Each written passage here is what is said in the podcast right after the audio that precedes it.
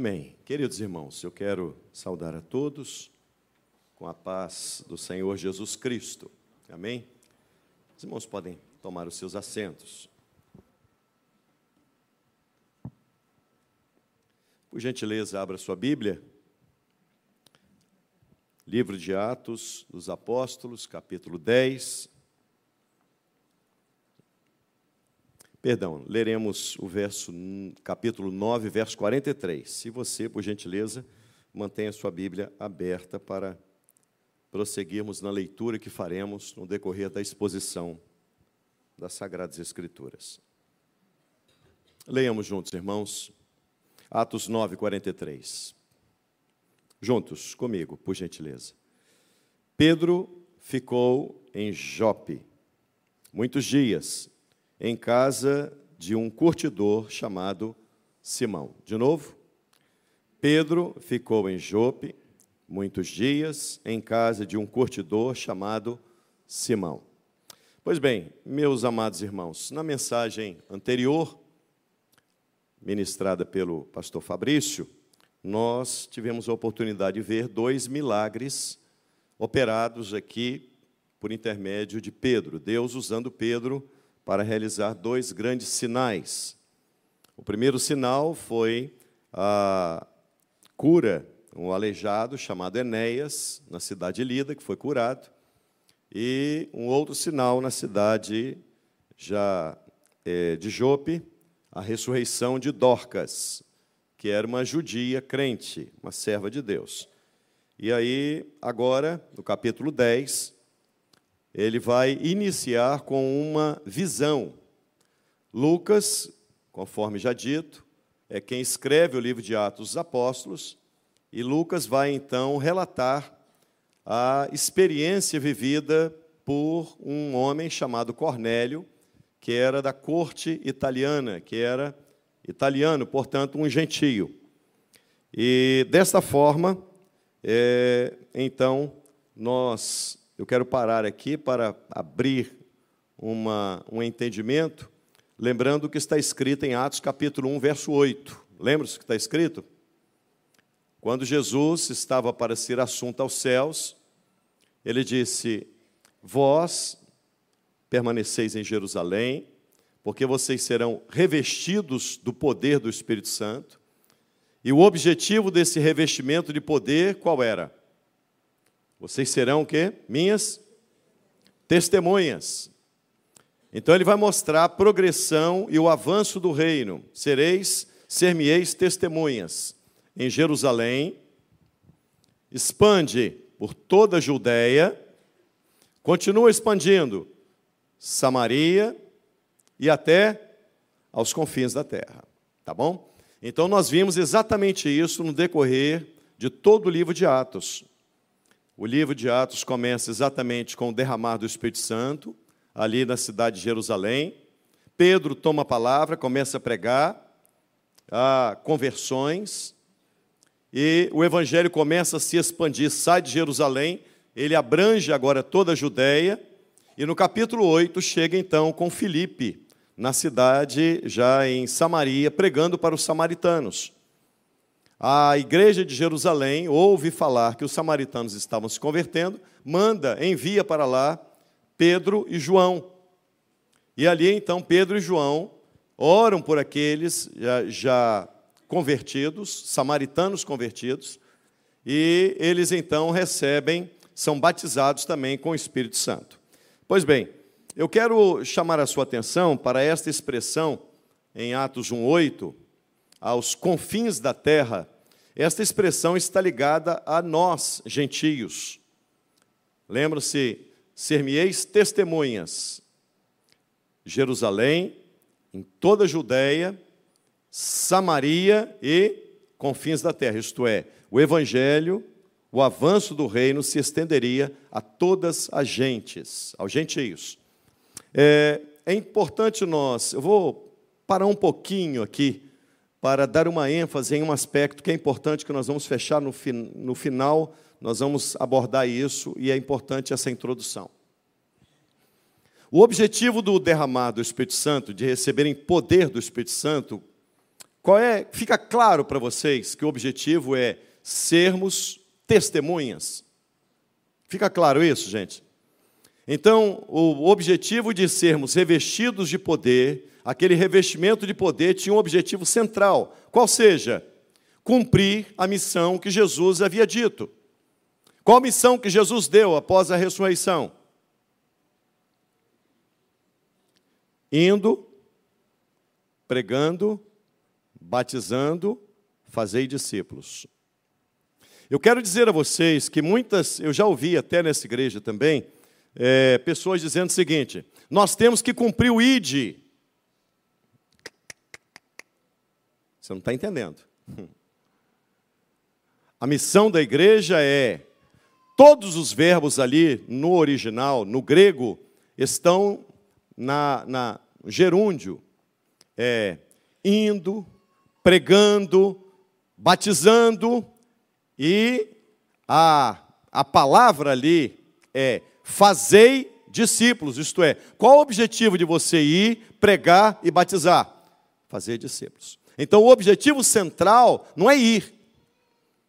Esta é a razão pela qual muitas igrejas estão sendo abertas sob este é, viés: ide, ide, ide. Importa pregar. É mais do que isso. É fazer discípulos. Discípulo é aquele que se parece com seu mestre. Então, não é responsabilidade do pastor da igreja fazer discípulo. É responsabilidade da igreja. É uma missão nossa, uma missão sua.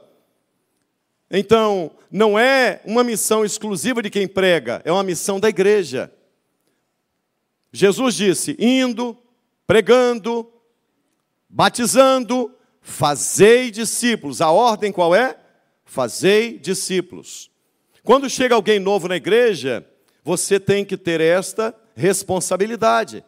Se necessário for, você vai com ele caminhando até que ele seja um discípulo. Indo, pregando, batizando. Você só solta ele quando ele for discípulo, porque o objetivo de tudo é o discipulado. Isso é que precisa ficar claro na nossa cabeça. A necessidade de entendermos que os discípulos agora são discipuladores.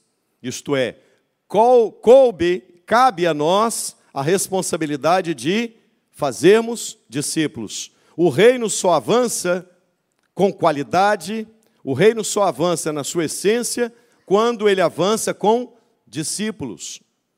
Não é você sair, sair abrindo igreja a qualquer a revelia, porque não é apenas enviar, não é ide, não é apenas pregar, é você levar as pessoas a entender: você agora é um discípulo. E todo aquele que se torna discípulo precisa compreender que a partir de agora você é um discipulador. Você é um discipulador no seu ambiente de trabalho, você é um discipulador na sua escola, na faculdade, no meio em que você está, na sua família, na sociedade, nos seus amigos, aqueles que estão à sua volta. Cabe a você ser um discipulador, isto é, não apenas falar de Cristo, mas fazer com que eles se tornem discípulos de Cristo. Para isso nós somos revestidos de poder.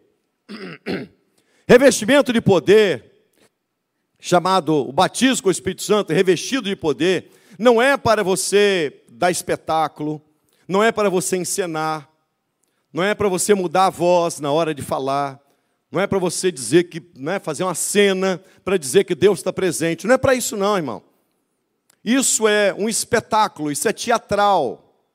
E infelizmente, alguns, não todos, mas alguns irmãos pentecostais é, caminham por esse viés, sabe? Rodopiar, marchar, mudar a voz. Estou ah, sentindo. Não, não é para você sentir calafrio, não é para você sentir um, uma emoção, não é isso não. Você recebeu poder para ser, para ser o quê? Testemunha, e no original, no grego, é martus, que está ligado a martírio. Então você recebeu poder para, ainda que com lutas, com provas, com decepções, ainda que com todo problema à sua volta, com martus, você é um testemunha, você é uma testemunha, você recebeu poder para, em meio a qualquer circunstância, testemunhar com um objetivo: fazer discípulos. Amém? Isso é importante para nós, para mudar, para virar a chave de um, de um conceito pentecostal deturpado, que não é a essência, não é aquilo que a Bíblia está dizendo. Tá bom, gente? Ok? Então vamos à frente. Até esse momento, até esse momento em que capítulo 10, haviam sido incorporados à igreja quem? Judeus. Os primeiros que fizeram parte da igreja foram judeus. Depois foram batizados alguns prosélitos, quem eram os prosélitos? Aqueles gentios que se convertiam ao judaísmo eram chamados de prosélito.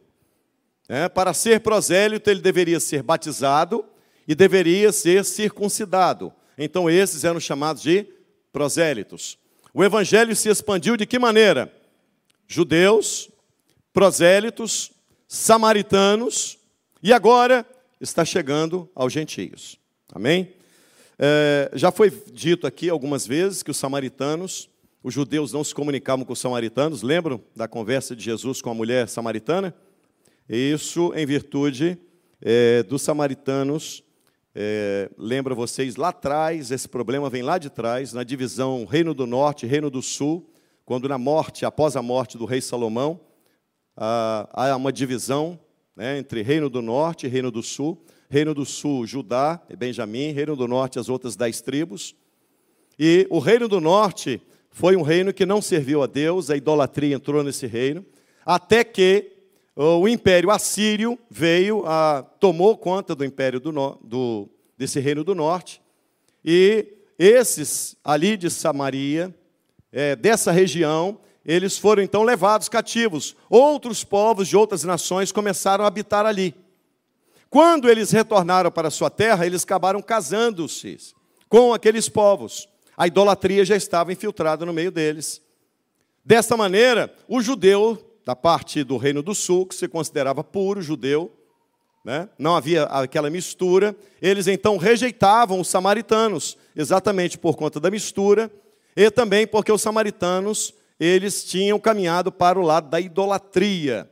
E eles também diziam que o lugar de adoração não era em Jerusalém, mas era no Monte Gerizim. Então, por conta dessas, dessas circunstâncias, judeu não se comunicavam com o samaritano e rejeitavam os samaritanos. Tá? E aí nós vemos então o progresso do evangelho agora com os samaritanos aceitando Jesus, a igreja indo para Samaria, é, em Atos capítulo 8. Atos capítulo 9, a conversão de Saulo de Tarso. Atos capítulo 10, já mencionado aqui por Fabrício, conforme já disse a cura de Enéas, a ressurreição de Dorcas, e agora Pedro está em Jope, e Jope fica perto dessa cidade onde uh, estava Cornélio.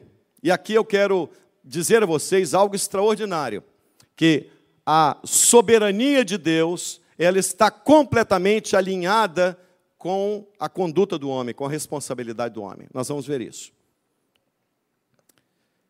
Uh, vamos então ao texto sagrado, por gentileza.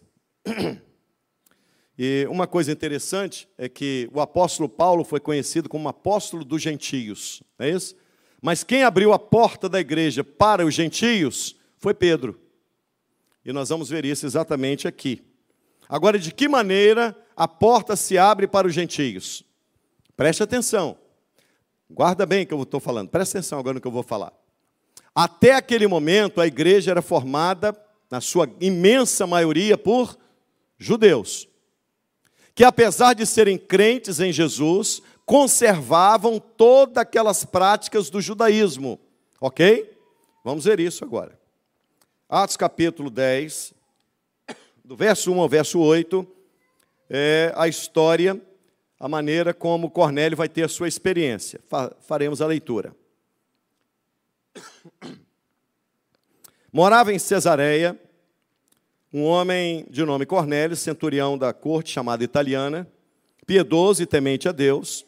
Essa expressão, piedoso e temente a Deus, são expressões que nós vamos encontrar em outras partes da Bíblia, no livro de Atos, e essa expressão está ligado a pessoas que não eram judeus, não eram prosélitos, porque para ser um prosélito significava que ele tinha se convertido ao judaísmo, portanto tinha sido batizado e circuncidado. tementes, é, essa expressão piedoso e temente estava relacionada a pessoas que, de outras nações, que eram simpatizantes do judaísmo, que gostavam das práticas judaicas, mas que ainda não haviam abraçado e não haviam se tornado ainda um prosélito. Ok? Este era Cornélio. Piedoso e temente a Deus com toda a sua casa, e que fazia muitas esmolas ao povo, e de contínuo orava a Deus. A expressão povo aqui também, no grego, é, mostra que haviam duas expressões no grego para falar de povo. Povo aqui está relacionado ao povo judeu. Então, você vai perceber que Cornélio era um centurião, era um homem da, da guarda, era um romano, ele tomava conta de 100 soldados, ah, essa expressão centurião significava exatamente isso. Ele tinha a responsabilidade de cuidar de 100 soldados romanos. Era um homem, portanto, que é, bem visto na sociedade. E ele era um homem simpatizante ao judaísmo. E ele fazia esmolas exatamente aos judeus pobres. Eles ajudavam, ele ajudava os pobres é, judeus. Uh, esse homem observou claramente durante uma visão. Vou repetir. Agora eu peço que todo mundo leia comigo. Essa parte que eu acabei de ler. Esse homem observou claramente durante uma visão. Repete. Esse homem observou. Gente, sabe o que é visão? É isso aqui. Você sabe o que a gente está falando, falando e falando e repetindo? E uh, alguns que querem desviar ou que querem manipular a mente das pessoas, dizendo que nós não cremos na manifestação de Deus, na manifestação de dons, diz que não cremos em visão, não, não cremos mais nada, são mentirosos. Quem diz isso é mentiroso. Visão para nós é ver claramente, não é fechar o olho e imaginar. Ok? Entendido? Eu espero que essa mensagem chegue ao ouvido do mentiroso, ver se ele para de contar mentira. Ó, irmão, só sei pregar assim. Esse homem observou claramente durante uma visão. Ele teve a visão clara. Ele não imaginou, gente. Visão é o que, pastor? É isso aqui, filho. É isso aqui. Fora disso, é imaginação, é manipulação da liderança, é criando um ambiente místico para te levar a entender que você viu alguma coisa que você não viu. Viu claramente. Isso é visão. Amém? Amém. Deus pode fazer isso hoje? Pode. Deus não depende da autorização de ninguém para fazer o que Ele quer, quando quer, na hora que quer. Amém, irmãos? É bem verdade que Deus fala conosco, Hebreus capítulo 1, verso 1, havendo Deus antigamente falado aos nossos pais pelos profetas, a nós falou-nos nesses dias pelo seu filho. De que maneira Deus fala hoje? Pela sua palavra. Mas Deus pode manifestar alguma, alguma visão ainda hoje? Pode, desde que, desde que, vi claramente e qualquer visão que venha contradizer a palavra de Deus é do diabo, ok? Não é de Deus, amém? Tem que ver claramente. E não pode contradizer a palavra, amém, irmãos? Sigamos. Claramente, durante uma visão, cerca da hora nona do dia, é, provavelmente esse homem aqui, observe como essa expressão que eu disse, ele gostava do judaísmo, porque é, o texto diz que ele teve uma visão a hora nona. Os judeus costumavam orar três vezes ao dia. A hora terceira, nove horas da manhã. A hora sexta, meio-dia. E a hora nona, quinze horas. E a visão ele teve exatamente a hora nona, né? É, que é meio-dia. É, um anjo de Deus que se aproximou dele, ele disse: Cornélio, este fixando nele os olhos e possuído de temor, olha o que é ter uma visão está vendo um ser celestial. Ele ficou possuído de temor e perguntou: O que é, Senhor? E o anjo lhe disse: As tuas orações, tuas esmolas subiram para a memória diante de Deus. Agora envia mensageiros a Jope e manda chamar a Simão, que tem por sobrenome Pedro. Ele está hospedado com seu irmão curtidor, cuja residência está situada à beira-mar. Agora eu pergunto aos irmãos: Cornélio era salvo, sim ou não? Sim ou não? Não. Cornélio não era salvo. Mas ele teve uma experiência. Experiência não se traduz em salvação. Ele só foi salvo quando? Lá na frente nós vamos ver. Quando Pedro pregou a palavra. Tudo que Deus faz, Deus faz pela sua palavra. A fé vem pelo ouvir e ouvirá. Deus opera salvação através da palavra. Salvação não vem por experiências, salvação não vem por um grande sinal, salvação vem por ouvir a palavra. É a palavra de Deus que salva.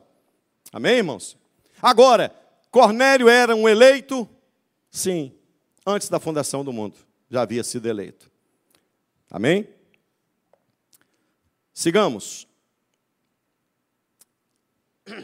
Agora envia homens a Jope, mande chamar Simão, que tem por seu nome Pedro. Ele está hospedado em casa de Simão Curtidor, cuja residência está situada à beira-mar. Logo que se retirou o anjo que lhe falava, chamou dois dos seus domésticos, Simão vai chamar duas pessoas que trabalhavam para ele, e também um soldado piedoso, provavelmente um soldado do 100 que ele comandava, alguém que gostava do judaísmo como ele. Por isso a Bíblia diz: está vendo como a expressão é a mesma, soldado piedoso?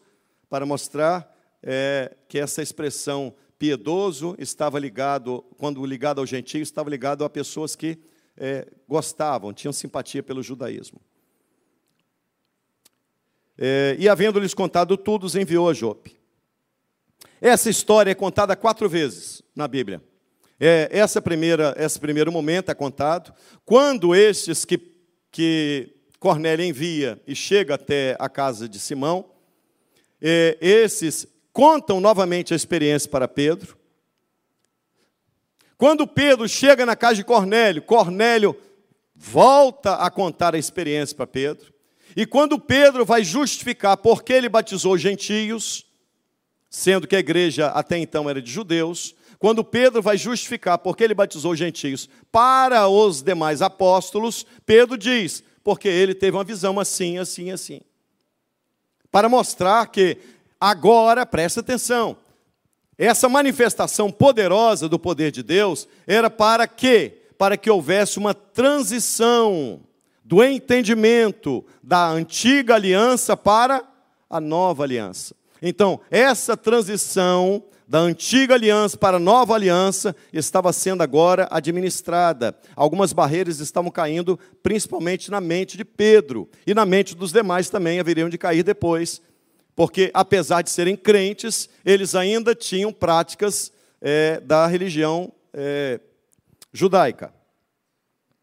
Sigamos então na, na leitura, por favor. Paramos aqui no capítulo 8, versículo 8.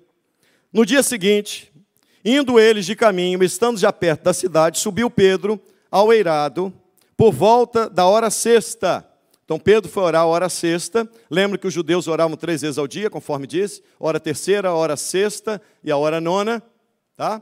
Nove horas da manhã, meio-dia e quinze horas. Por volta da hora sexta, a fim de orar. Hora sexta é que hora, irmão? Meio-dia. E aí olha o texto logo abaixo estando com fome, Pedro estava com fome.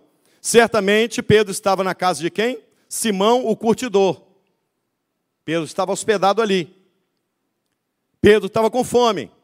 Certamente, enquanto os irmãos ou irmãs estavam preparando a comida embaixo, ele subiu até o eirado e foi tirar um tempo para orar. Mas ele estava com fome, estava na hora de almoçar. Ou ele estava no jejum. A Bíblia não cita. Mas fato é que a Bíblia diz que ele estava com fome. Percebam que isso é importante para nós.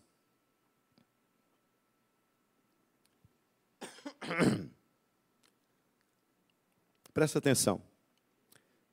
E estando com fome, quis comer. E enquanto lhe preparavam a comida, sobreveio-lhe um, bem alto, sobreveio-lhe um, um quê? Êxtase. A palavra êxtase, o prefixo ex, é exatamente fora O que é êxtase? Êxtase é diferente hoje, essa palavra é usada em algumas situações que não reflete bem o que ela significa. A palavra êxtase, ex, é fora, isto é, fora de si. Certo? Vamos ao texto? Estando ele com fome, quis comer. Enquanto lhe preparava comida, sobreveio-lhe um êxtase, isto é, fora de si. Ele saiu de um plano terreno e entrou em um plano espiritual, certo? Êxtase, está aqui a expressão. Então, viu o céu aberto e descendo um objeto, como se fosse um grande lençol, o qual era baixado à terra pelas quatro pontas tendo toda sorte de quadrúpedes, répteis da terra e aves dos céus. E ouviu-se uma voz que se dirigia a ele: Levanta-te, Pedro, mata e come. Mas Pedro replicou: De modo nenhum, Senhor, porque jamais comi coisa alguma comum ou imunda. Segunda vez, a voz lhe falou: Ao que Deus purificou, não consideres imundo. Sucedeu isso por três vezes e logo aquele objeto foi recolhido ao céu. Eu já disse que Pedro era cristão, convertido a Cristo, mas na cabeça de Pedro, ele ainda tinha a lei cerimonial dentro dele. Percebam? Ele diz assim: Eu não posso comer, porque ah, neste lençol que Pedro via, tinha todo tipo de animal, animal limpo e animal imundo. E Pedro diz assim: há animais aqui que são imundos, isto é, segundo a lei cerimonial, a lei de Moisés, Pedro não poderia comer aqueles animais. E o próprio Jesus vai dizer: Pedro, mata e come. Ele disse: Não, Senhor. Está vendo como você mudar a cabeça de uma pessoa é difícil, gente? Quando você vem de uma determinada religião, para entrar na sua cabeça o verdadeiro evangelho, Pedro já era crente em Cristo, ele chama Jesus de Senhor, mas ele diz: Não, Senhor, isso é animal imundo, o senhor deve estar se confundindo. Olha, porque no Antigo Testamento o Senhor disse que nós não poderíamos comer animal imundo. Como é que o Senhor agora está falando que agora eu devo matar e comer esse animal que eu estou com fome? O que Pedro precisava entender, ele vai entender dali por diante, é exatamente o que? Que as lei, a lei cerimonial ela se encerra, ok? A lei moral continua, mas as leis cerimoniais se encerram em Cristo. Porque em Cristo cumpriu-se todas as coisas. Lembram-se que Jesus disse aos religiosos: vocês cuidam, vocês zelam pela Escritura, porque cuidam ter nelas a vida eterna, e são as Escrituras que de mim testificam. Jesus é o cumprimento das Escrituras. o Antigo Testamento é o que? A sombra. O Novo Testamento é a realidade. Antigo Testamento, repete, é a sombra. As sombras estavam lá, os cordeiros que eram mortos toda aquela prática, as próprias as leis cerimoniais, elas apontavam para quem? Para Cristo. Em Cristo consumou-se, as sombras tornaram-se realidade. Então vamos a, seguindo. E aí eu estava dizendo o seguinte: como é difícil mudar a cabeça de um religioso. Pedro tem aquela visão, ele ouve a voz de Jesus: Pedro, mata e come. Ele disse: Não, Senhor chama Jesus de Senhor, mas não quer obedecer. Que coisa interessante, né? Eu vejo isso aqui com a gente. Como é difícil virar a chave, é ou não é? Quando você tem uma mente formatada pela religião e você é confrontado, você começa a ler a palavra de Deus e permitir que a palavra de Deus te confronte, a palavra de Deus te transforme. É dia após dia uma mudança. É ou não é, gente? Mas a coisa não vem da noite para o dia, não. Sabe por quê? Porque Pedro era um cabeça dura, igual um monte de cabeça dura que está aqui, igual esse cabeça dura que vos fala também. o fato é que a gente é cabeçudo mesmo. Para entender as coisas de Deus, para mudar, para virar a chave, não é fácil. Não, Senhor. Jesus diz: Pedro, mata e come. Não, Senhor. A lei de Moisés diz que esse animal é imundo. Por isso, os judeus não se sentavam à mesa com os gentios, porque eles não poderiam participar da mesa dos gentios que comiam animais chamados imundos, considerados imundos pela lei cerimonial, a lei de Moisés. Sigamos.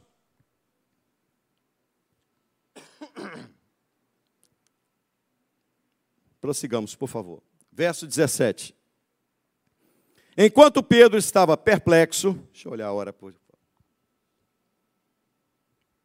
Já tenho 15 minutos. Vou ver se consigo ir até onde preciso ir, não sei se consigo.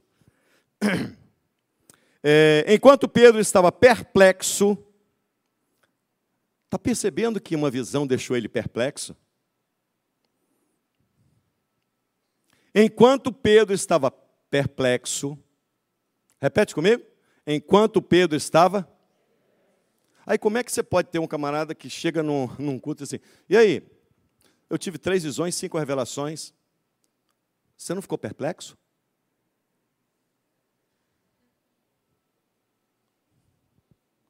Eu que estou perplexo em ouvir você falar isso, que não está perplexo. Quem está perplexo sou eu.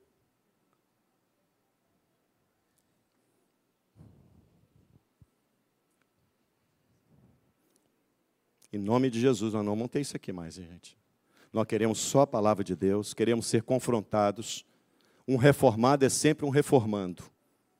A Bíblia, Deus, através do seu Espírito, nos transforma de glória em glória, à semelhança do seu Filho. Nós não vamos mais viver de misticismo, de mudança de voz, de tive aqui uma experiência.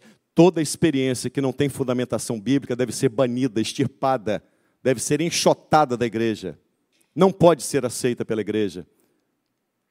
Porque a Bíblia diz que até o diabo se transfigura em anjo de luz. Experiência que não tem fundamentação bíblica, sai fora disso. Cuidado. Pedro estava perplexo sobre qual o significado da visão. Eis que homens enviados da parte de Cornélio, tendo perguntado pela casa de Simão, pararam junto à porta. Enquanto Pedro estava lá tendo a visão, perplexo, qual o significado disso, não entendi o que Deus quis falar comigo, Lá embaixo tinha os enviados de Cornélio, dois servos dele e alguém que trabalhava como soldado para ele. Ei, é aqui a casa de Simão, curtidor? É, senhor.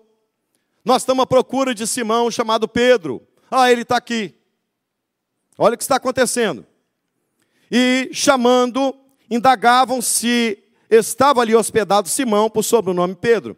Enquanto meditava Pedro acerca da visão, disse-lhe o Espírito. Pedro está lá, extasiado. Pedro está perplexo, está meditando na visão. Disse-lhe o Espírito: Estão aí dois homens que te procuram.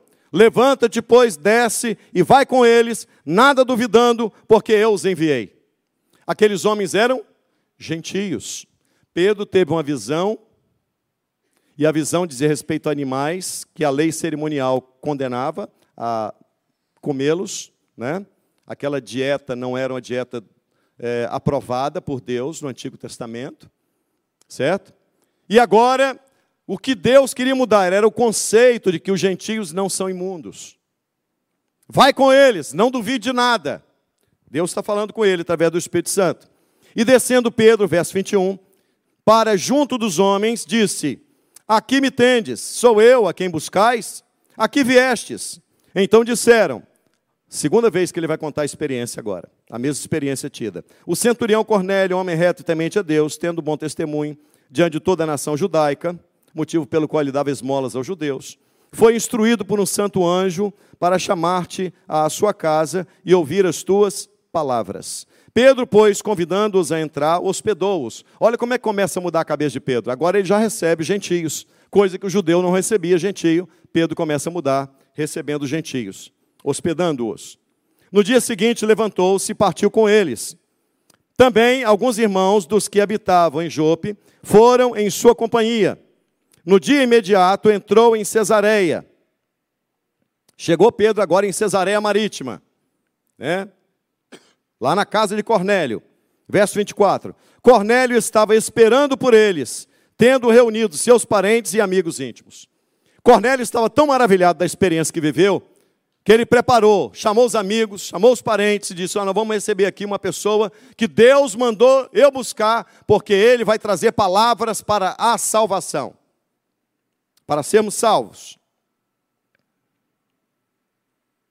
E aconteceu que, indo Pedro a entrar, lhe saiu Cornélio ao encontro e, prostrando-se-lhe aos pés, o adorou.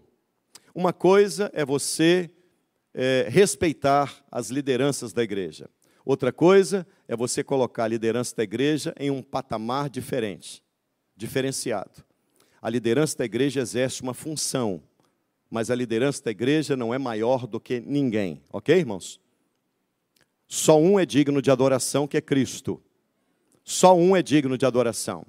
É por isso que nós, nós temos que tomar muito cuidado com aquelas ênfases que comumente se dá é, em determinados locais, o bispo, o profeta, a igreja do profeta. Cuidado com essas coisas.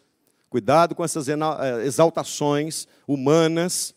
Porque quando Cornélio se prostrou para adorar, Pedro disse assim: Levanta-te, eu sou homem igual a você. Levanta-te, eu sou homem como você. Sigamos na leitura. E, mas Pedro levantou, dizendo: Ergue-te, porque eu também sou homem. Falando com ele, entrou, encontrando muitos reunidos ali a quem se dirigiu dizendo: Vós bem sabeis que é proibido a um judeu juntar-se ou mesmo aproximar-se de alguém de outra raça. Pedro está explicando que os judeus não podem conviver com os gentios. Mas Deus me mostrou que a nenhum homem considerasse comum ou imundo. Percebam como é difícil você mudar a mente. Jesus tinha dito o quê? Ide por todo mundo, indo por todo mundo, prega o evangelho, batizando, fazei discípulos, mas a coisa para mudar demorou um pouquinho.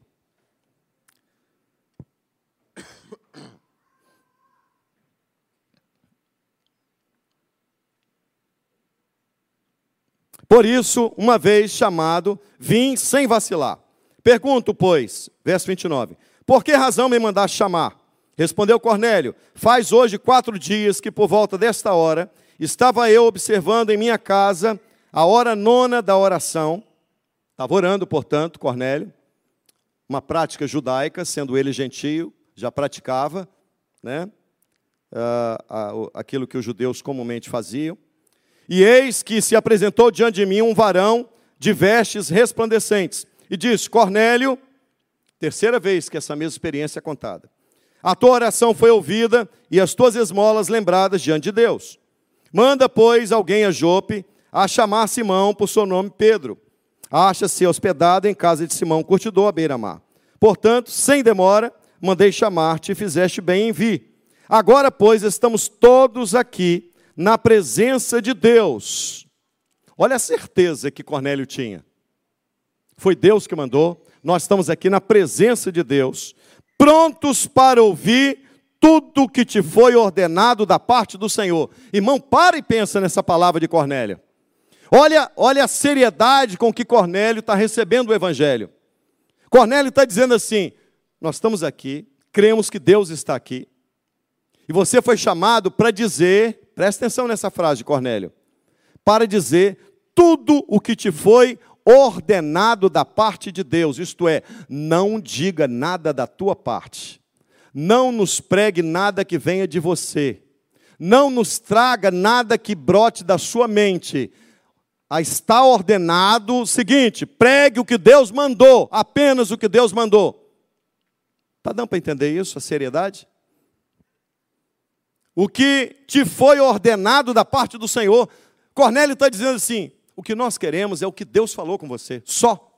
Nada que é seu, nada que venha dos outros, nada que emergiu da mente do homem, nenhuma criação humana nós queremos o que Deus mandou, o que Deus te ordenou. O que, que Deus falou com vocês? É isso que nós queremos saber.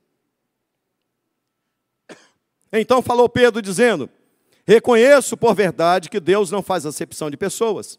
Pelo contrário, em qualquer nação, aquele que teme e faz o que é justo e é, aceitável. Esta é a palavra que Deus enviou. Olha a mensagem de Pedro, a mensagem cristocêntrica. Ele aponta unicamente para Cristo. anunciando-lhes anunciando o evangelho da o evangelho de que, irmãos? O evangelho da bem alto.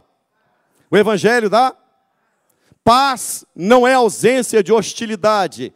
Paz na Bíblia é a restauração do relacionamento do homem com Deus. Vamos repetir?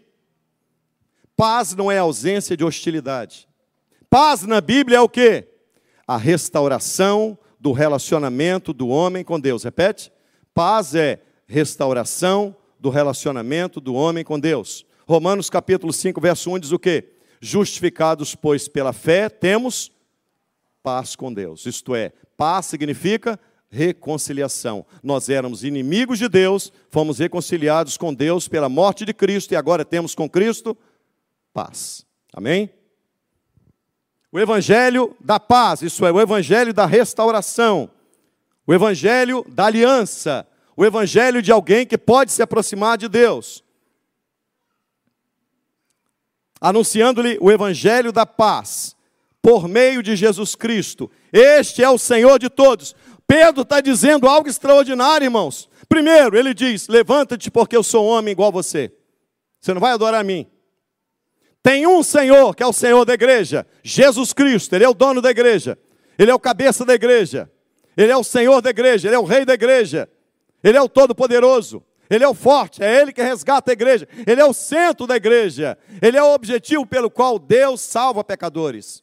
Por Ele, somente por Ele. Este é o Senhor de todos. Vós conheceis a palavra que se divulgou por toda a Judéia, tendo começado desde a Galiléia, depois do batismo que João pregou. Como Deus ungiu a Jesus de Nazaré como Espírito Santo e com poder, o qual andou por toda parte fazendo bem e curando a todos os oprimidos do diabo, porque Deus era com ele. E nós somos testemunhas de tudo o que ele fez na terra dos judeus e em toda Jerusalém ao qual também tiraram a vida, pendurando-o no madeiro. A este ressuscitou Deus no terceiro dia e concedeu que fossem fosse manifesto, não a todo o povo, mas às testemunhas que foram anteriormente escolhidas por Deus. Olha bem, vou repetir. Hein? A este ressuscitou Deus no terceiro dia e concedeu que fosse manifesto, não a todo o povo, Jesus não apareceu a todo mundo ressurreto.